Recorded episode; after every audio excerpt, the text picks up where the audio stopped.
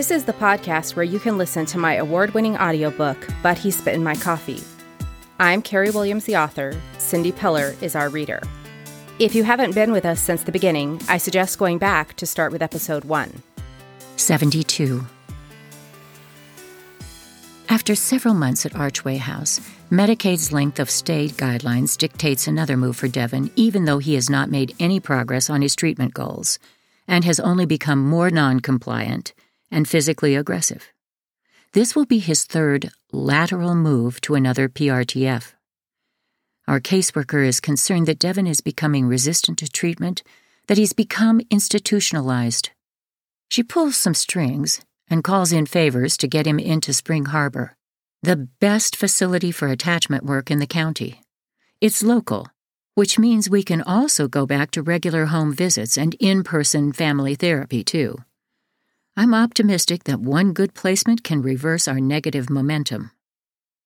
As I arrive on campus with Devon, I begin to understand why Spring Harbor has such a daunting waiting list. It looks like a college campus, with stately buildings nestled into picturesque woods and set on manicured lawns. Devon's new cottage is a modern building with a full kitchen and sunny living room. He'll have his own private bedroom and bathroom. After we complete the intake paperwork, I briefly meet with Devon's petite new therapist, Molly. She has an adorable bubble of a pregnant belly. I sure hope Devon never turns on her. Within days, Spring Harbor is regularly flashing across my cell phone. Devon antagonizes his peers, damages property, disrupts the classroom, and is physically aggressive. He runs away, and staff, following Spring Harbor's baffling protocol, trails him through the woods for hours. Another time, he climbs over the security fence and takes off down the road. Staff follows him on a bicycle. He gets road rash when they restrain him on the asphalt. When they go for outings, he tries to open the van door and to climb out the windows while the vehicle is still moving. He breaks a plastic cup and uses the shards as shanks. He throws DVDs, bites, kicks, and punches. He refuses to do any classwork. What bothers me most are the continued reports that he strips down naked during some outbursts. This behavior started at Treehouse and is still happening with concerning regularity two placements later. What teenage boy does that? I try to imagine a scenario, any scenario, where Amias would become so upset that he'd strip naked like that. I can't. To me, this behavior may signal true psychosis. And if so, perhaps we need to relook at his medications. I have asked Molly about doing a med wash, taking Devon off of all his medications and starting fresh. Obviously, the medications he's on aren't helping, and who knows how much of his behavior could be affected by side effects and interactions of the medications that have been layered one on top of the other. She said the Spring Harbor psychiatrist refused. No reason given. Molly discourages me from discussing incidents at Spring Harbor with Devon, but I need to understand why he's running around naked. During our next home visit, he eagerly watches as I prepare a late Sunday lunch. I'm making his favorite, salmon fillets, and they're roasting in the oven. I ask, They said you got upset about having to go inside the other day. Can I help? He asks, peering across the countertop at the salad I'm making. I still the knife. I watch as Devon's eyes fixate on the shiny metal.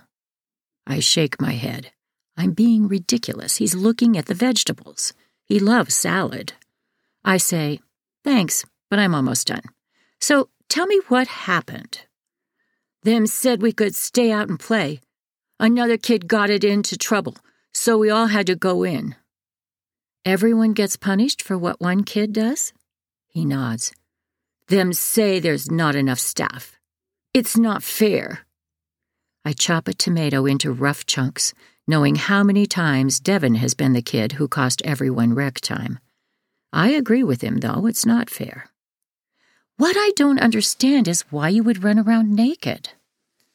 Devon nibbles on a fingernail and fidgets. If he's embarrassed discussing it, Why isn't he embarrassed doing it? After a few beats of silence, he says, Them won't restrain me if I don't have no clothes on. A sharp heat slices across my finger. My eyes jerk down to the blood gushing from the wound. You okay? Devon hurries around the counter to help. I grab a paper towel and wince as I press it to the cut. My finger throbs and blood seeps through the paper towel as I let the full ramifications of Devon's words sink in. Devon gets a band aid out of the junk drawer. I try to put it on myself, but can't do it one handed. Thank you, I tell Devon as he helps me. Going back to our conversation, I say, I don't understand. You take your clothes off so they won't restrain you? Reanimated by the topic, Devon throws out his arms. They don't need to be doing that. They shouldn't be touching me. They got no right. I wouldn't want to be restrained either. An involuntary shudder courses through me at just the thought of being trapped like that. But you do understand that they can't let you hurt yourself or someone else. But I'm not going to really hurt anyone. Devon clears his throat, then says in a conspiratorial tone, I go into the bathroom and bedroom too when I'm doing that. What? What do you mean? There are no cameras in there. And it all clicks. It's a way to avoid being restrained and to avoid the tattletale cameras. It's egregious, yes, but I still feel better. I've always known his fits of rage are behavioral. Now I know his naked fits of rage are behavioral too. They're just a clever thwarting of the system, not part of some psychosis.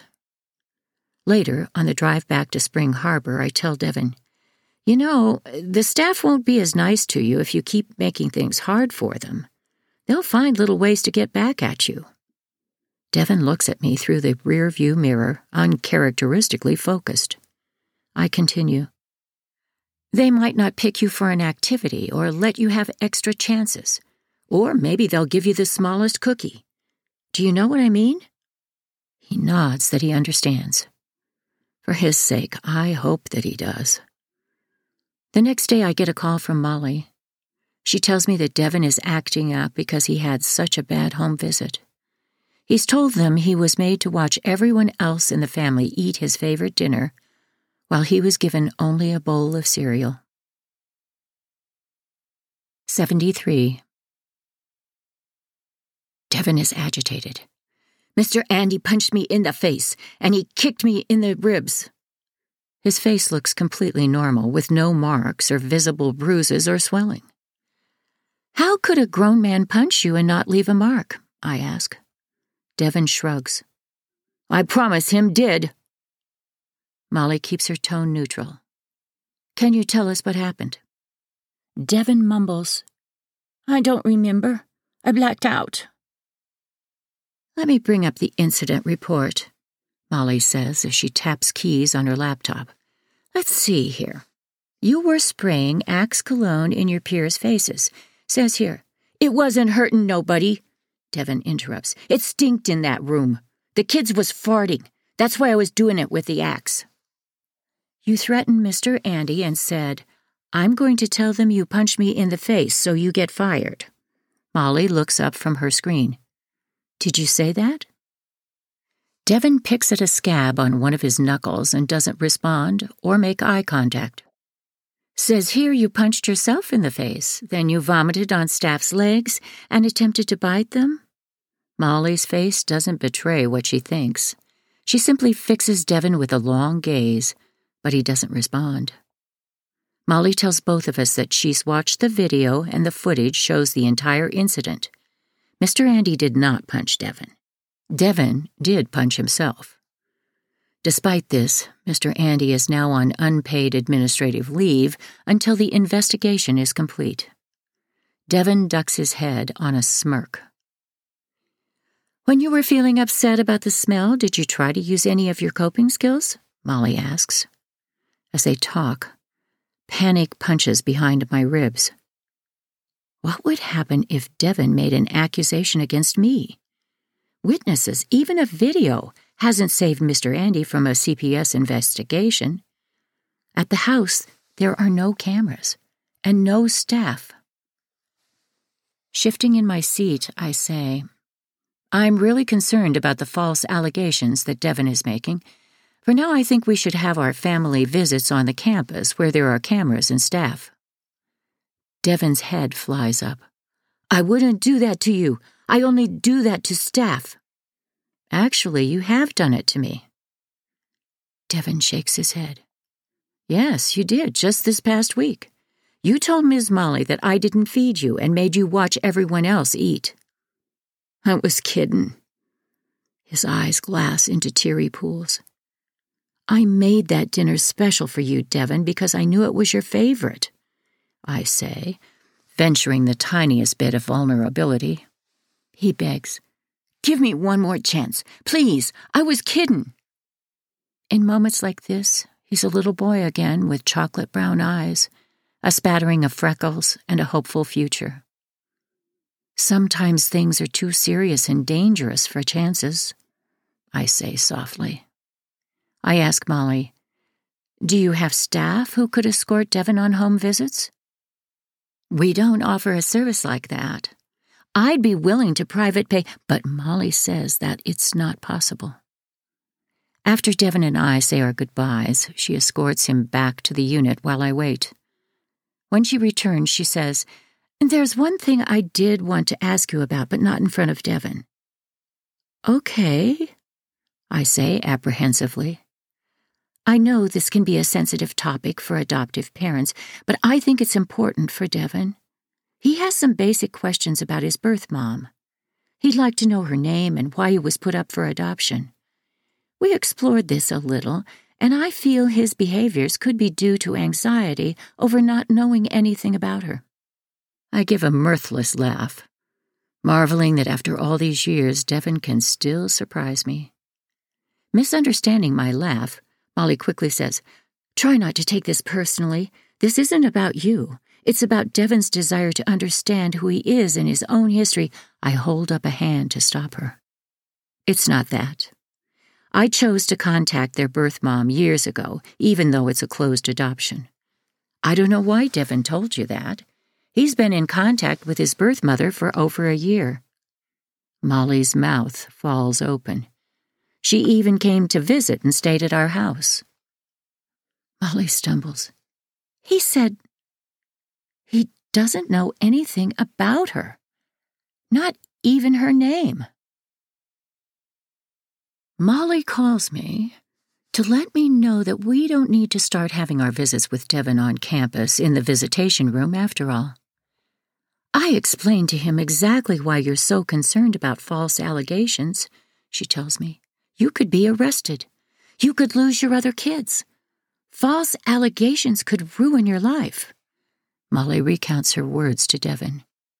She continues, When I explained this to Devon, he was very upset. Now that he knows how serious this is, you have nothing to worry about. I'm dumbfounded. Molly has handed Devon the proverbial user's manual to a weapon that can destroy our family. In an earnest voice, she asks, Can I let Devon know you'll be picking him up on Saturday morning as usual for his visit? I squeeze my eyes tightly shut, knowing I have to refuse, but also knowing Molly doesn't understand. And this is only going to make me look like a bad mom. 74. Devon strips naked and masturbates in front of staff and his peers. Molly says there was no trigger that set him off. Wearily, I end the call and jot down the details in my notebook and put the incident out of my mind and go on with my day. When Devon calls later that evening, I brace myself for tiresome excuses and blame shifting. What's up? I say. Hmm, I had a hard time today. The kids was annoying me. And that's a reason to run around naked? That's not an excuse. Staff was making me do it, I've heard enough. That's unacceptable. When you're ready to take responsibility for your actions, you can call me back. I hang up, and he doesn't call back. The next morning, I'm driving home after dropping the kids off at school, sipping coffee and listening to local talk radio. Spring Harbor's nurse calls. I'm calling to notify you of a second incident Devon had yesterday. This one was at about 10 p.m. I shake my head, exasperated, as she continues. He hit a worker in the eye with a plastic toy, then became agitated and had to be restrained. He accidentally hit his head. We took him to the ER last night and he got 11 stitches, but the CT scan was clear. I make a U turn. Molly meets me at the door of the facility. As we walk down the hall, she tells me the worker that Devon injured, Mr. Jamal, has a scratched retina but is expected to make a full recovery. Since Devon was hurt too, they're investigating and have placed Mr. Jamal on administrative leave. Before leading me into the conference room, Molly pauses. I want to warn you, Devon's had a rough night. He doesn't raise his head when we enter. I pull a chair next to his, reach for his chin, and lift his face. I gape. His face is lumpy like a boxer after a match. His lips are swollen. Red bruises streak his throat, and blood is caked inside his nose. Garish black stitches track their way across his hairline. He mumbles something about Mr. Jamal beating him up. My stomach churns, not knowing what's true, what's exaggeration, and what's an outright lie. It's hard to imagine a worker beating Devon, but him accidentally hitting his head during a restraint like what Molly and the nurse have described to me? That I can easily imagine. Wait. Are those finger marks on his neck? How can that be an accident?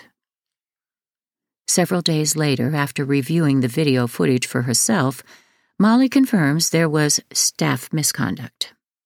I file a police report and have Devon transferred to another facility. The new PRTF is four hours away. They have an acute unit on site, which means that Devon's scheme of upping the ante sky high to get to the hospital doesn't work. He's simply taken across the building to the acute ward, stabilized, then returned to his normal unit. Life goes on at home. I study for my PMP certification exam, a project management credential. Delano begins working as an armored truck driver and enjoys the job.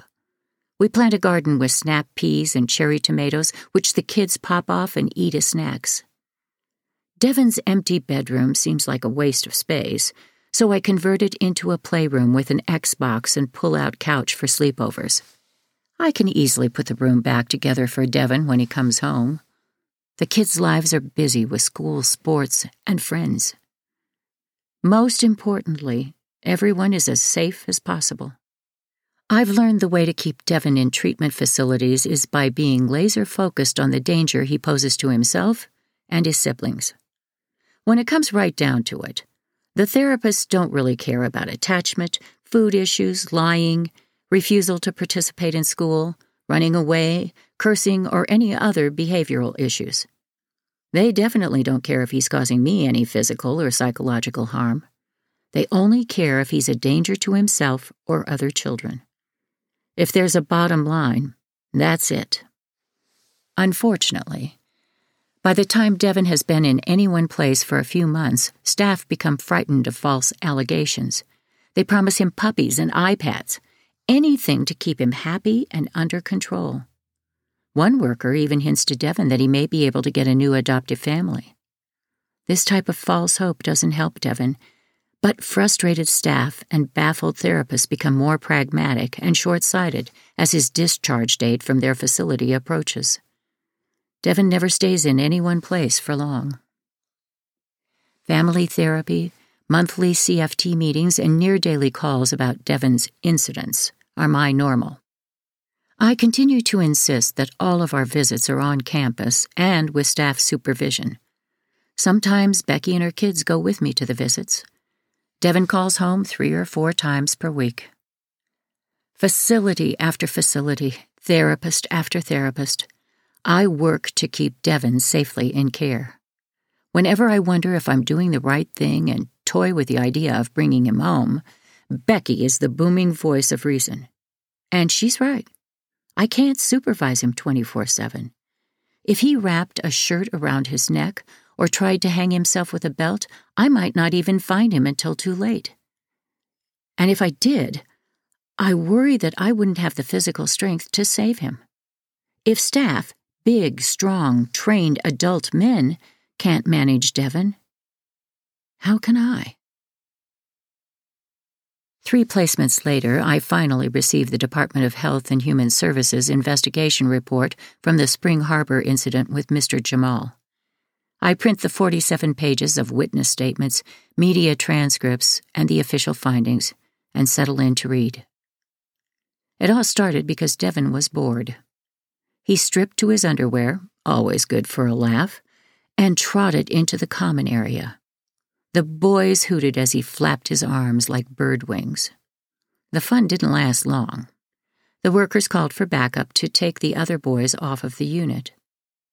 Sauntering to a window, Devon pulled down his underwear. He shook his naked bottom at the boys outside. Barking a laugh, Mr. Jamal imitated Devon, shaking his own clothed bottom out another window. The other on duty staff, a woman who I've never met and Devon calls Miss Piggy, laughed. You stop it! Devon shrieked. In an effeminate voice, Mr. Jamal mimicked, You stop it! When Mr. Jamal didn't stop, Devon began masturbating. Mr. Jamal took the unspoken dare, dangling his lanyard between his legs, gyrating his hips, and moaning. Several staff members watched via live video feed in a nearby office. They didn't step in. Instead, they discussed updating Devon's goals to include reducing sexual acting out. With Mr. Jamal egging him on, Devon mimed pushing a pencil up his rectum. Would Mr. Jamal take this dare? Grinning, Devon gingerly lowered his bottom flat onto the bench. Mr. Mark strode in and told Devon in a firm voice to get dressed. Devon immediately complied. Mr. Mark took Devon outside for a walk to burn off some energy. After that, the evening was peaceful. Devon had dinner, called home, and watched X Men. Later in his bed and unable to sleep, Devon caught his name in a few snatches of conversation. Enraged, he rushed out of his room. You! You stop talking about me! He pointed a shaky finger at Mr. Jamal, who grinned. Let me call my mom, Devon punched out. Nope. Mr. Jamal's eyes narrowed into a grin. Phone time is over. I'm gonna fuck you up, bitch, Devon screamed, throwing a laundry basket and a trash can. Stop making fun of me, he screeched. Grabbing a plastic art stencil, he flung it toward Mr. Jamal, who was now advancing on him. Yelping and clutching at his eye, Mr. Jamal fell to his knees. Blood seeped between his fingers, and he growled, I'm gonna kill that little boy. Chill, chill, Mr. Mark intervened, leading Mr. Jamal away.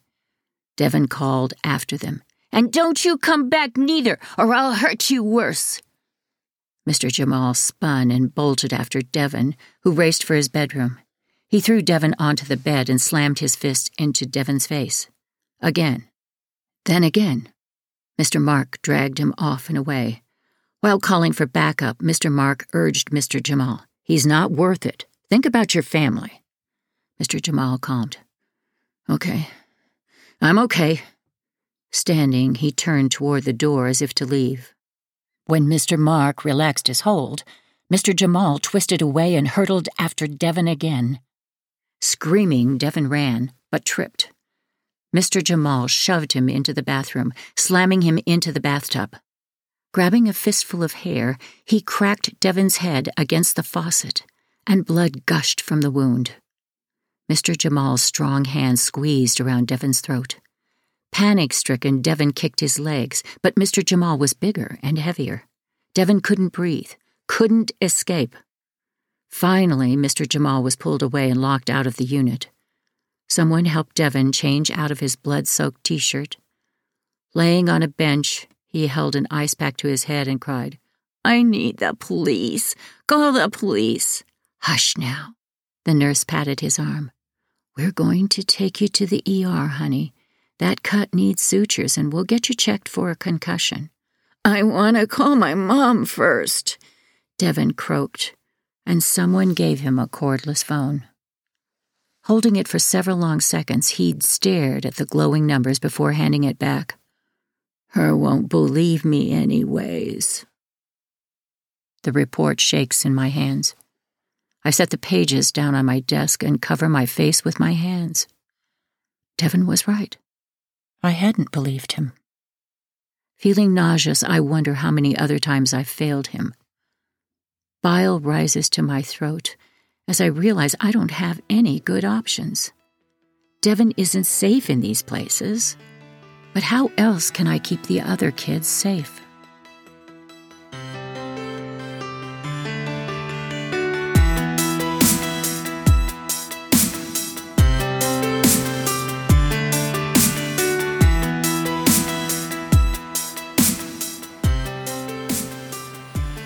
This has been But He Spit in My Coffee. If you'd like more information about reactive attachment disorder, please check out the show notes.